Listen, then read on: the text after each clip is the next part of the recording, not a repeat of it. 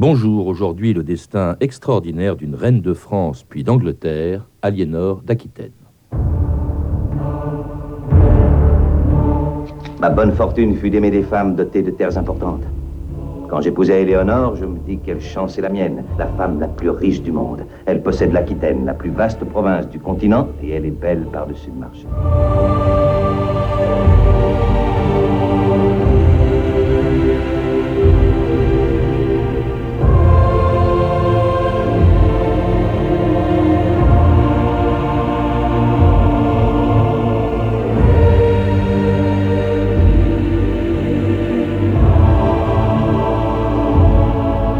D'histoire.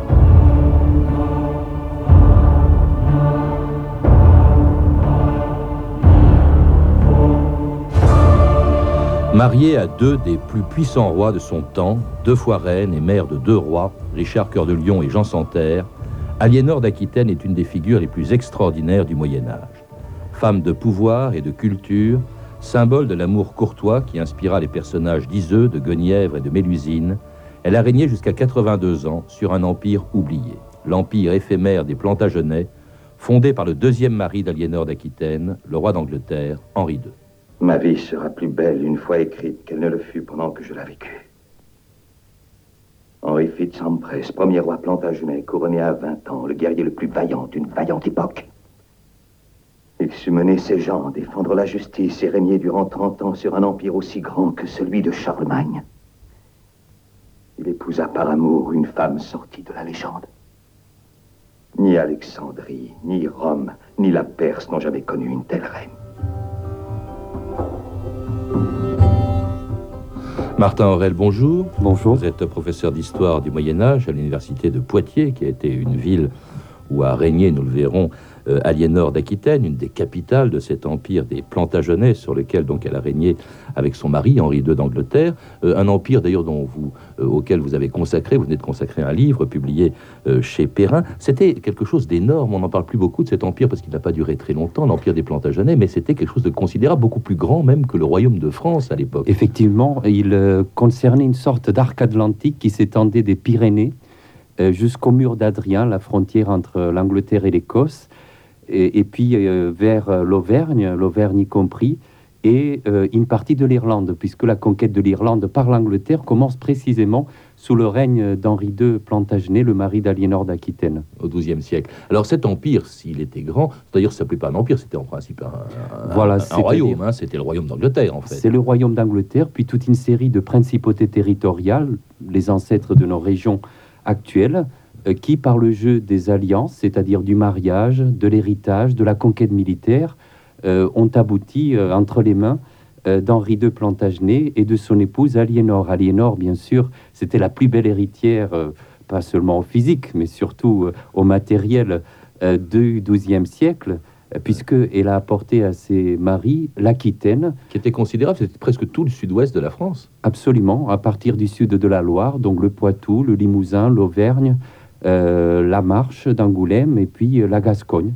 Alors avant d'être reine d'Angleterre, d'apporter à Henri II euh, l'Aquitaine, Aliénor a été d'abord reine de France. Cette Aquitaine, c'est d'abord au roi de France, Louis VII, qu'elle l'apporte en l'épousant très jeune. Elle avait, je crois, à peine 15 ans quand elle se marie avec lui à Bordeaux en 1137. Voilà, 15 ans. Louis VI, Louis VII pardon, avait à peine aussi le même âge, voilà 16 ans et euh, elle est devenue très jeune orpheline.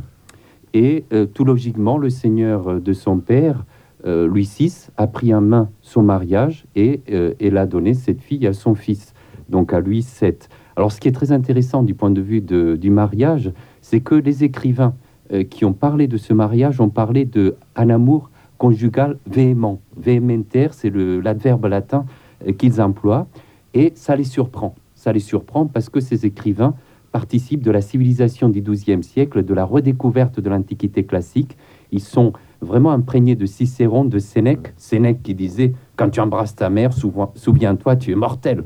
Donc il ne faut pas se laisser par la passion, il faut être stoïcien, il faut tenir ses sentiments. Or voici que tout à coup, au lieu d'un mariage de raison, on voit paraître un mariage d'amour. Alors elle est reine de France, Martin Aurel d'abord, euh, Aliénor d'Aquitaine, euh, et puis alors c'est pas une potiche, hein, ou, comme l'étaient beaucoup de reines de l'époque, un ventre destiné à procréer des rois. Elle a été auprès de Louis VII, auprès du roi de France, une femme de pouvoir. Oui, il y a des fortes chances que ce soit le cas.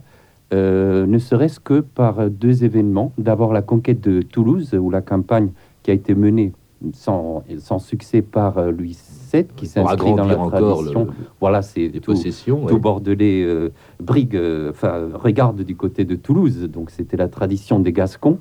Et il y a eu aussi toute une affaire où Aliénor a essayé de marier sa sœur Pétronie au connétable de son mari, ce qui a dû provoquer un divorce, donc une grande guerre qui a abouti à un désastre. C'est une église qui a été, qui a été brûlée avec tous les habitants dedans, le village de Vitry, Vitry le brûlé. Et Louis VII éprouve à partir de ce moment-là, puisqu'il est responsable de cet acte, il a envie d'expier, euh, de se faire pardonner par l'Église ce péché. Et puis surtout, euh, Martin Aurel, elle participe à la croisade de son mari euh, en 1147. Elle part en Terre Sainte. Là, elle va être éblouie par la magnificence euh, de, de la cour de Constantinople, hein. et puis aussi par des hommes. Hein. C'est là où elle commence à faire quelques coups de canif dans le contrat de mariage avec le roi de France. elle découvre des hommes, ou elle aurait découvert des hommes, et même plus que découvert. Il y avait l'oncle du roi de France lui-même. Plus tard, on dit même que bien avant de se marier avec lui, elle avait commencé à, éprouver des sentiments assez fort pour son futur mari Henri II. Oui, alors tout cela, il faut le prendre avec deux pincettes, vous savez, parce que euh, les auteurs qui écrivent le plus près de ces événements, en particulier Jean de Salisbury, euh, qui est à la cour d'Angleterre, qui est un très grand savant, un homme très pondéré, il ne parle jamais de passage à l'acte, si vous voulez, c'est plutôt bon, un petit marivaudage, disons, entre Aliénor et son oncle Raoul de Faye, qui était prince d'Antioche. En fait, il y avait aussi derrière un gros accroche charge entre d'une part Louis VII et Raoul de Faye pour savoir s'il fallait, oui ou non, attaquer Jérusalem ou partir à Jérusalem ou à Dès. Donc il y a un problème militaire derrière. Euh, si vous voulez mon opinion, euh, Aliénor euh, n'a pas pu commettre l'adultère alors qu'elle avait épousé Louis VII pour des raisons des sources. Donc sa légende noire commence vers 1180. C'est Guillaume, archevêque de Tyr, en Terre Sainte, qui l'accuse de l'adultère. Mais après, ça va devenir un délire. Enfin, on l'accuse même d'avoir couché avec Saladin, qui avait, euh, à l'époque où elle était intersainte, 6 ou 7 ans. Donc, euh, c'est tout à fait absurde. En tout cas, il faut dire qu'elle était très belle, hein, Martin Aurel, d'après ce que tout le monde en, disait. Euh, et alors, peut-être trop belle au goût de son mari, Louis VII, qui, après 15 ans de vie commune, décide donc de se séparer d'Aliénor d'Aquitaine. Une décision commentée par les contemporains d'Aliénor d'Aquitaine, la revue de texte Stéphanie Duncan. Oui, dans les textes du Moyen Âge, hein, vous l'avez dit, Martin Aurel, surtout quand ces textes sont écrits par des moines, Aliénor d'Aquitaine a mauvaise réputation, une réputation de séductrice. D'abord, elle est belle. En voilà, au moment de son mariage avec euh, Louis VII, ce qu'écrit le moine Guillaume de Newburgh. Le roi brûlait d'un amour ardent pour la jouvencelle, mais son désir fut emprisonné dans un étroit filet. Rien d'étonnant, étaient vifs les charmes corporels dont Aliénor était gratifiée. Elle est belle, hein, mais elle n'est pas très fidèle, on l'a dit. Un exemple, donc pendant la croisade, elle tombe amoureuse du roi d'Antioche, donc toujours selon la, légende. Et lorsqu'elle décide de rester avec son amant et donc de laisser en plan son mari, un des conseillers du roi l'aurait adjuré de ne pas la laisser faire. Quel opprobre, dit-il, pour le royaume de France si l'on apprenait que le roi s'était laissé prendre sa femme ou qu'elle l'avait quittée. Sa réputation est telle que Guillaume de Newburgh écrit d'Aliénor elle comptait parmi les folles femmes de conduite imprudente. Elle se moqua contre la dignité royale de la loi du mariage et ne respecta pas le lit conjugal. Une conduite qui, pour le moine Aubry des Trois Fontaines, joli nom, eh bien cette conduite pour lui explique le divorce. Louis, dit-il, l'avait laissé à cause de l'incontinence de cette femme qui ne se conduisait pas comme une reine, mais bien plutôt comme une putain. Le terme est fort. Hein. oui. Un autre auteur, le ménestrel de Reims, raconte comment Louis VII décida du divorce sur le conseil de ses barons. Par notre foi, lui dirent-ils, le meilleur conseil que nous vous donnons, c'est que vous la laissiez aller, car c'est un diable, et si vous la gardez plus longtemps, nous croyons qu'elle vous fera mourir. Et par-dessus tout, vous n'avez pas d'enfant d'elle. Alors, pas d'enfant, euh, ça veut bien dire évidemment pas de fils, hein, c'est clair, à l'époque. Alors, ce qui est amusant, c'est que le roman de Renard, à la fin du XIIe siècle, qui met en scène des animaux, hein, s'inspirera largement des déboires conjugaux d'Aliénor et de Louis VII, euh, et en fera des gorges chaudes, bien sûr. L'historien euh, Georges Duby assure en effet que pour les lecteurs du Moyen Âge, il est clair que derrière le loup isengrin roulant des mécaniques et un peu bêta, hein, faut le dire, se cacherait le, roi Louis VII, le mari si jaloux qu'il croyait tous les jours être cocu. Et cocu, Isengrin l'est bien, puisque Hersan, sa femme, qui ressemble étrangement à Aliénor, Hersan fréquente assidûment Renard, qui est, dit le roman, grand fornicateur et fait très suavement la chose. La pute Hersan, selon le terme du roman de Renard, Hersan décide d'ailleurs d'abandonner Isengrin, car, dit-elle, puisqu'il ne peut la chose faire, qu'ai-je donc à faire de lui? C'était terrible la réputation d'Aliénor d'Aquitaine, hein, Martin Aurel. Oui, cela dit beau. J'ai une grande admiration pour Georges Duby, qui m'a formé, qui est mon maître vénéré, dont j'admire le style et, la façon d'écrire. Mais là, je dois m'inscrire en faux, puisque il faut savoir aussi que nous avons affaire à des textes, comme vous l'avez indiqué, de moines. Et quand on écrit l'histoire au XIIe siècle, on ne l'écrit pas du tout comme nous. Ce qu'on essaie, c'est de faire passer un message exemplaire. Or, quelle est l'idée? Mariage consanguin, ce sont des cousins. Oui, ça c'est extraordinaire parce que c'est ce qu'a invoqué Louis VII. Il a dit mariage consanguin, on fait donc annuler. Il se rend compte que c'est un mariage consanguin quand même après 15 ans de mariage. Oui, oui, tout à fait, c'est piégé. On s'est joué dans l'aristocratie avec les interdits de parenté pour le moment venu se séparer. Mais ce que je voulais vous dire, c'est que l'idée euh, qu'il y a derrière ces textes, c'est qu'il ne faut pas épouser une cousine, sinon ça va être désastreux. Elle va vous tromper, il y aura beaucoup de problèmes. En, tout cas, euh, la décision est prise. Louis VII obtient l'annulation euh, de son mariage avec Aliénor d'Aquitaine, une décision catastrophique pour le royaume de France et une aubaine, bien sûr, pour le futur roi d'Angleterre, Henri II, avec lequel Aliénor se marie deux mois à peine après sa séparation d'avec Louis VII en 1152. Henri avait 18 ans quand je l'ai connu et j'étais reine de France. Il arrivait à Paris venant des brumes du Nord avec l'intelligence d'Aristote et la beauté du péché mortel. Nous avons violé les commandements dès l'abord. Je fis annuler mon union avec Louis et plus tard, au printemps, non loin d'ici, nous nous sommes mariés. Le jeune comte Henri et sa comtesse. Mais il a suffi de trois années pour que je redevienne reine et qu'il devienne roi d'Angleterre. Couronné à 21 ans.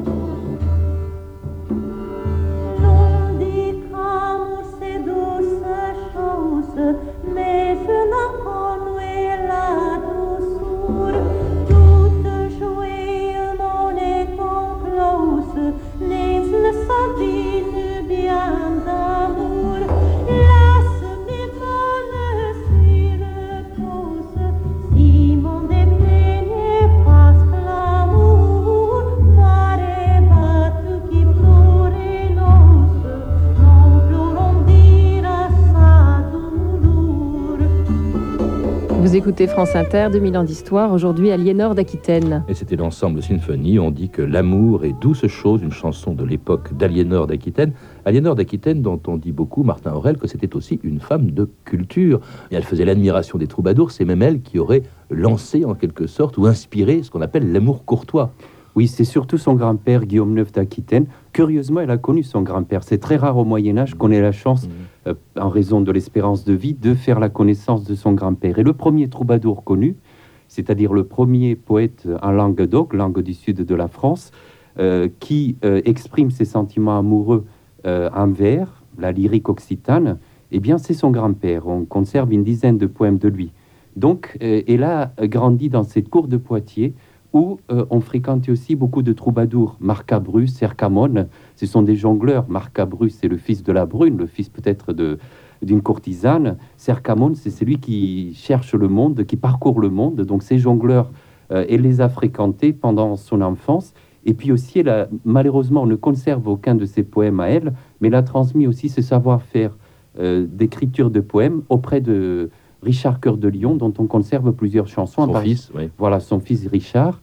Donc il y a cet aspect, puis aussi il y a le lien avec la légende arthurienne, puisqu'on a des témoignages comme quoi elle arrive très tôt dans le midi, en particulier euh, par la poésie de deux jongleurs que je viens de citer.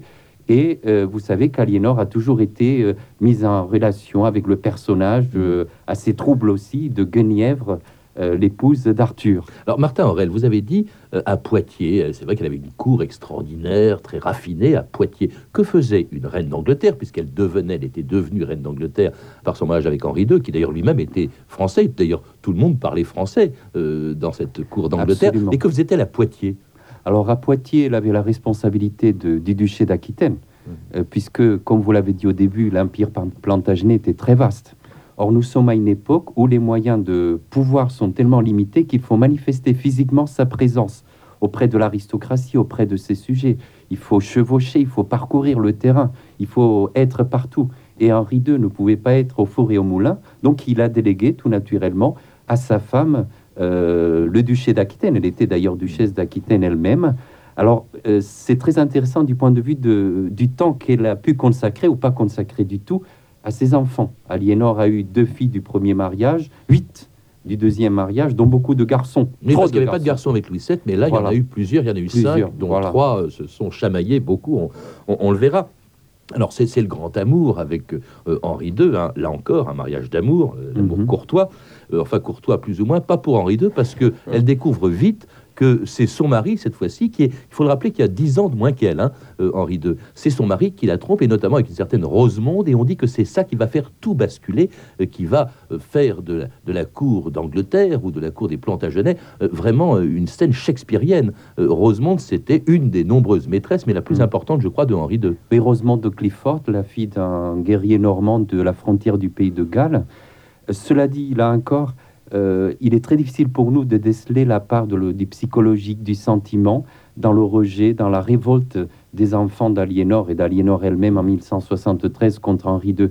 À mon avis, il vaut mieux regarder du côté de l'Empire plantagenet. Nous avons affaire à des principautés territoriales, l'Aquitaine avec l'Anjou, euh, qui traditionnellement se sont combattus, se sont fait la guerre. Et il y a aussi une envie de ces garçons, en tant que jeunes, un jeune au Moyen Âge, dans l'aristocratie, c'est un célibataire qui n'a pas été casé, qui n'a pas de patrimoine. Il y a pour eux une volonté de s'affirmer en tant que duc ou comte, vicomte d'un territoire. Mmh. Et ça joue peut-être beaucoup plus dans la révolte euh, que des problèmes affectifs. Après tout, Aliénor savait qu'elle appartenait à une famille où on pratiquait la bigamie systématiquement, la famille des ducs de Normandie. Euh, enfin, c'était son mari qui en descendait.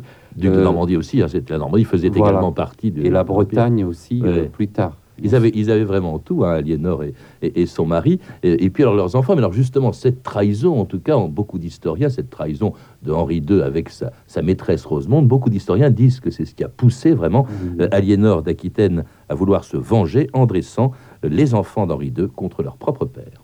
Vos fils sont une partie de vous. Comme des verrues et des goitres, et je vais me les faire extraire. Nous les avons faits.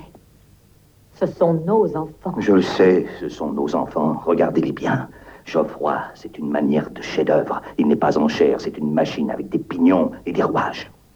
Et Jean, est-ce vous qui lui avez dicté sa dernière trahison? Non, ce n'est pas un enfant. Il est seulement l'homme que nous avons fait de lui. N'essayez pas de partager Jean avec moi. Il est votre œuvre, pas la mienne. Et Richard est la vôtre. Comment avez-vous pu l'envoyer traiter avec Philippe? Alors c'était un extrait du très beau film d'Anthony Harvey, un, lion en hiver, euh, Aliénor, euh, qui est joué dans ce film euh, par Catherine Hepburn, qui est formidable, la distribution est formidable. Le roi Henri II, c'est Peter O'Toole. Enfin, c'est et alors il y a les enfants dont il parle. Hein. il, y a, il y en a trois sur les cinq parce qu'il y en a un qui est mort en bas âge et puis un autre aussi. Et puis alors il y a surtout trois enfants qui vont se chamailler pour obtenir la couronne de leur père avant même qu'il ne soit mort. On a entendu leur nom. Il y a, il y a Geoffroy de Bretagne qui mourra avant son père, mais il y a aussi et surtout il y a Jean Santerre et puis Richard Cœur de Lion. Or, que fait Aliénor? Elle les pousse à s'insurger contre leur père, Martin Aurel, et même à s'allier avec Philippe, avec Philippe Auguste, le roi de France. Voilà, c'est toute la complexité de cette famille aussi. C'est une famille d'atride, une famille où la colère, ou la haine de l'un pour l'autre fait presque partie intégrante de leur nature. C'est comme ça que les gens euh, de l'époque l'ont vécu on les traitait presque d'une race diabolique. Et pour se justifier, Richard Cœur de Lion disait Nous descendons du diable, nous reviendrons au diable. Et il racontait l'histoire de Mélusine, c'est-à-dire que leur ancêtre euh, était une fée très séduisante, très belle, euh, mais qui un jour disparaît parce que son mari l'oblige à rester pendant la messe à la consécration.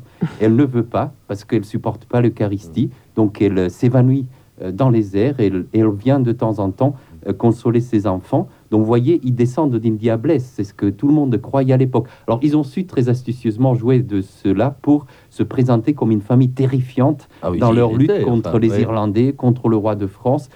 contre l'aristocratie locale. Vous voyez, c'était très ambigu il y avait un problème de succession aussi, Martin Aurel. Euh, l'aîné, après la mort de Geoffroy, l'aîné c'était euh, Richard, le futur Richard Cœur de Lion, mais son père, Henri II, voulait que ce soit Jean Santerre. Alors, il y avait d'un côté euh, Henri II qui soutenait Jean Santerre, Aliénor d'Aquitaine qui, qui, soutenait le futur Richard Cœur de Lion, et tout ça euh, en obtenant le soutien évidemment de quelqu'un qui se frotte les mains, c'est le roi de France de l'autre côté de la Manche, hein. euh, c'est Philippe Auguste qui évidemment entretient toutes ces, toutes ces discordes. Cela dit, ces discordes, ces complots euh, des fils contre leur père, ça va entraîner l'enfermement, c'est une tragédie, l'enfermement d'Aliénor d'Aquitaine pendant 15 ans.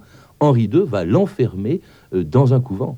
Oui, dans, non, plutôt dans une tour. Enfin, ça dépend. Elle a, elle a changé de lieu. Puis à la fin, elle avait, à la mort de son premier fils, enfin de son deuxième, Henri le Jeune, euh, sur son lit de mort, Henri a demandé à son père de libérer euh, Aliénor. Euh, bon, entre-temps, il y a eu le meurtre de Thomas Becket dans la mmh. cathédrale en 1170 à Canterbury.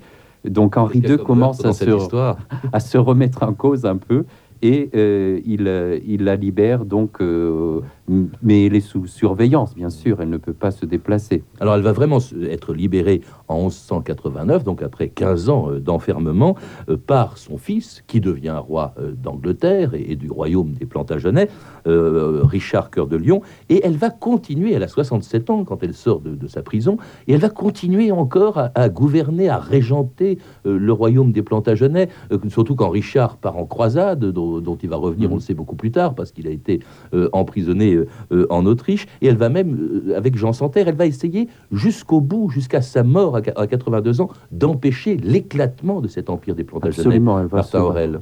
Oui, dans la société médiévale, la femme, quand elle est jeune fille, quand elle n'est pas mariée, elle ne compte pas du tout, elle n'a aucune surface sociale. Quand elle est mariée, s'il a un ascendant sur son mari, et c'était le cas d'Aliénor, elle peut participer au pouvoir. Quand elle est veuve, alors là, elle a tout, euh, surtout si ses enfants sont mineurs ou partis en croisade. Pour Aliénor d'Aquitaine, nous conservons 80 chartes, 80 actes de donation, de, euh, donc juridiques, hein. et les 40, la moitié de ces 80 actes concernent juste la, vingtaine d'années où elle est restée veuve. Vous voyez, c'est très significatif comme chiffre. Et effectivement, elle a dû se battre contre son fils Jean Santerre, euh, qui a profité du départ précipité de la troisième croisade de Philippe Auguste, prétextant une maladie, alors que Richard était en train de se battre mm. euh, pour essayer de récupérer Jérusalem contre Saladin. Et, et là, elle a dû se battre contre Jean Santerre, qui était allié de Philippe Auguste pour récupérer la couronne. Et surtout, après, euh, quand Richard rentre, il est en captivité en Allemagne et Aliénor doit mm. trouver tous les fonds euh, pour payer la rançon. Mais c'est elle qui va payer la rançon de son, son fils, enfin, qui était une rançon énorme, je crois que c'était deux ans du revenu de, de l'Angleterre, enfin du, du, royaume. Elle va avoir une, vie une fin de vie assez triste, elle va se retirer euh, à Fontevraud, en, en, Anjou. C'est là d'ailleurs où elle meurt à 82 ans et où elle est enterrée auprès de Henri II, auprès de Richard Cœur de Lion, deux rois d'Angleterre enterrés en France. C'est assez extraordinaire. il y a aussi Jean Santerre, qui était roi. Non, excusez-moi. Il y avait, il y avait Isabelle d'Angoulême qui avait été euh, reine d'Angleterre, qui est aussi enterrée là, avec Richard Cœur de Lion, effectivement. Une autre de ses filles, euh, Jeanne d'Angleterre, qui avait été reine de, euh, de, Sicile et puis comtesse de Toulouse. Donc on les trouve là et on a la chance de conserver ce superbe gisant polychrome sur tuffeau ou sur bois, ça dépend de chacun de ces gisants, parce que vous savez qu'au 19e siècle, au moment de, de, très bonnes relations avec l'Angleterre, l'entente cordiale, euh, la France avait décidé de les rapatrier, enfin rapatrier rien du tout, mais de les redonner, euh, de les donner pour la première fois aux Anglais. Et heureusement, il y a eu des comités de sauvegarde du mmh. patrimoine local qui se sont euh, formés et on a arrêté donc le cortège qui partait avec ces gisants. Donc on peut les admirer dans ce monastère superbe qui, garde le souvenir d'Aliénor aussi. En fait, ils étaient très français, ces rois et cette reine d'Angleterre qui était Aliénor, de, euh, Henri II et Aliénor. Absolument. Et ils parlaient français d'ailleurs. Euh, ils parlaient français, puis aussi, euh, ils étaient quand même quelque chose qu'on n'a pas dit, ils étaient vassaux, les hommes du roi de France. On voit toujours ce grand empire plantagené à côté du domaine du roi de France, très étriqué, juste l'île de France. Mais la vérité, c'est qu'ils devaient prêter l'hommage à Louis VII, à Philippe Auguste. Et ça, c'est quand même quelque chose de très lourd pour ces hommes. C'est humiliant. Il faut se mettre à genoux, il faut mettre ses mains dans les mains de son Seigneur. Donc, ils restaient français, oui, et ils restaient sujets pour leurs territoires continentaux du roi de France. Mais la langue aussi, l'anglo-saxon, c'était la langue de, de, ceux qui avaient été envahis par, par les Français. Euh, donc euh, leur langue, celle de toute l'aristocratie de la cour anglaise, c'était le français. En tout cas, Martin Aurel, l'empire des Plantagenets ne va pas survivre à Aliénor d'Aquitaine. Pratiquement, il disparaît. Il aura, il aura duré très peu de temps puisque l'Angleterre va perdre presque toutes ses possessions françaises. il y aura ensuite, plus tard, une guerre, d'ailleurs la guerre de Cent Ans, hein, qui est au fond inscrite déjà Absolument. dans ce qui s'est passé euh, à l'époque d'Aliénor et de Henri II. Merci en tout cas, Martin Aurel nous a rappelé l'histoire de cette femme étonnante. Euh, Aliénor d'Aquitaine, que l'on retrouve aussi dans votre livre L'Empire des Plantagenets, hein, ça c'est sur l'ensemble de cet empire, euh, et un livre qui vient d'être publié chez Perrin. À lire également une biographie d'Aliénor d'Aquitaine de Philippe Delorme, édité chez Pygmalion. Vous avez pu entendre des extraits de Un lion en hiver d'Anthony Harvey, disponible en cassette vidéo. Vous pouvez retrouver ces renseignements en contactant le service des relations avec les auditeurs au 0892 68 10 33, 34 centimes d'euros la minute ou consulter le site de notre émission sur franceinter.com. C'était 2000 ans d'histoire. À la technique Olivier Daligo, documentation Virginie Bloch-Léné et Claire Tesser, revue de texte Stéphanie Duncan, une réalisation de Anne Kobilac. Une émission de Patrice Gélinet.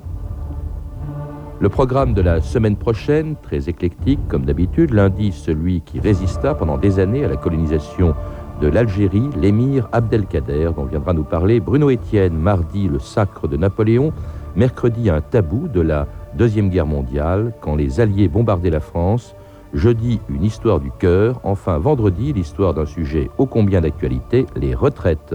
Bonne fin de semaine à tous et à lundi, il est 14h30, vous êtes sur